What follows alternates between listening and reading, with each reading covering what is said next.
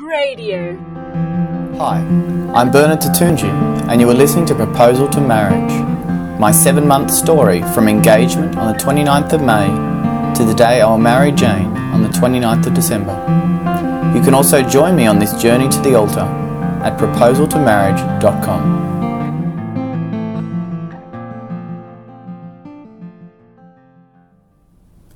When I talk about the challenge of finding a church, I'm using a capital C for church instead of a lowercase c. The first being a proper noun and the second being a common noun.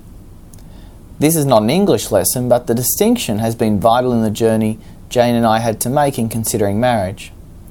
In the way of a very brief explanation, church lowercase c describes the actual building where people come to pray, for example, St. Joseph's Parish Church, whereas church with a capital C refers to a particular grouping of Christians, for example, the Catholic Church.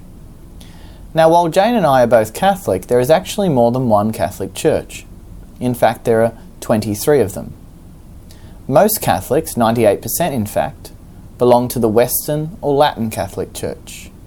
But there are also 22 Eastern Catholic churches, which are autonomous and self governing.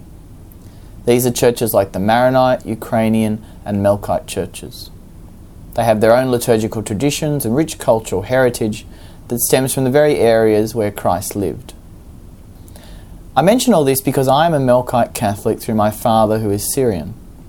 Although I was baptized and raised completely in the Latin Church, one's church is transmitted through the father regardless. About five years ago, I felt a desire to embrace this ancient church of my ancestors, so I began attending the Melkite Church each Sunday.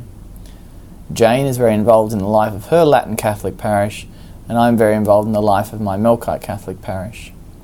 So when we came to discuss where we would marry, you might begin to see there were a few more complications involved than usual. Because of my involvement with the Melkite Church, I began hinting to God some years ago that I thought it would all work out well to meet a woman from an Eastern Catholic Church. However, before meeting Jane, I realised that perhaps creating a relationship shopping list was not the wisest idea. And thankfully, God has led me to Jane, a wonderful faith filled woman from the Latin Church, but who had little knowledge of the Eastern Catholic churches. Although I quickly fell for Jane, in the back of my head I had to wonder how God was going to sort this out if our relationship developed.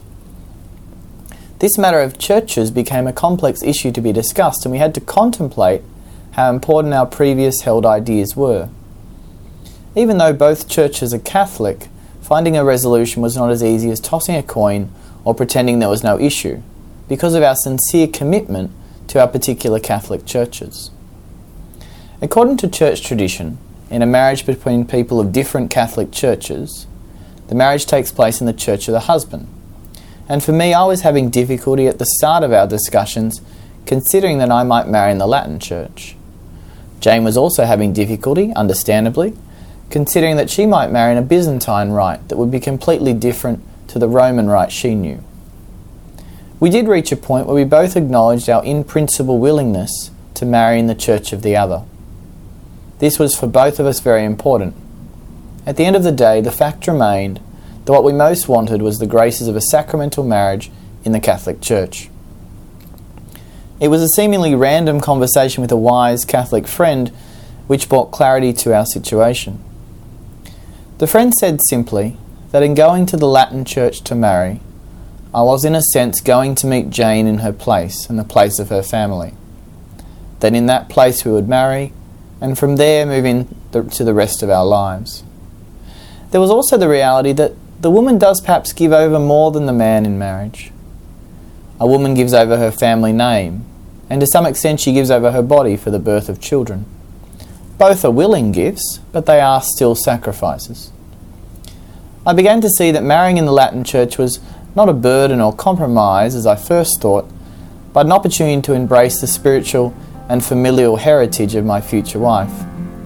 The decision then came to marry in the Latin Church and hopefully incorporate some small aspect or blessing from the Melkite Church.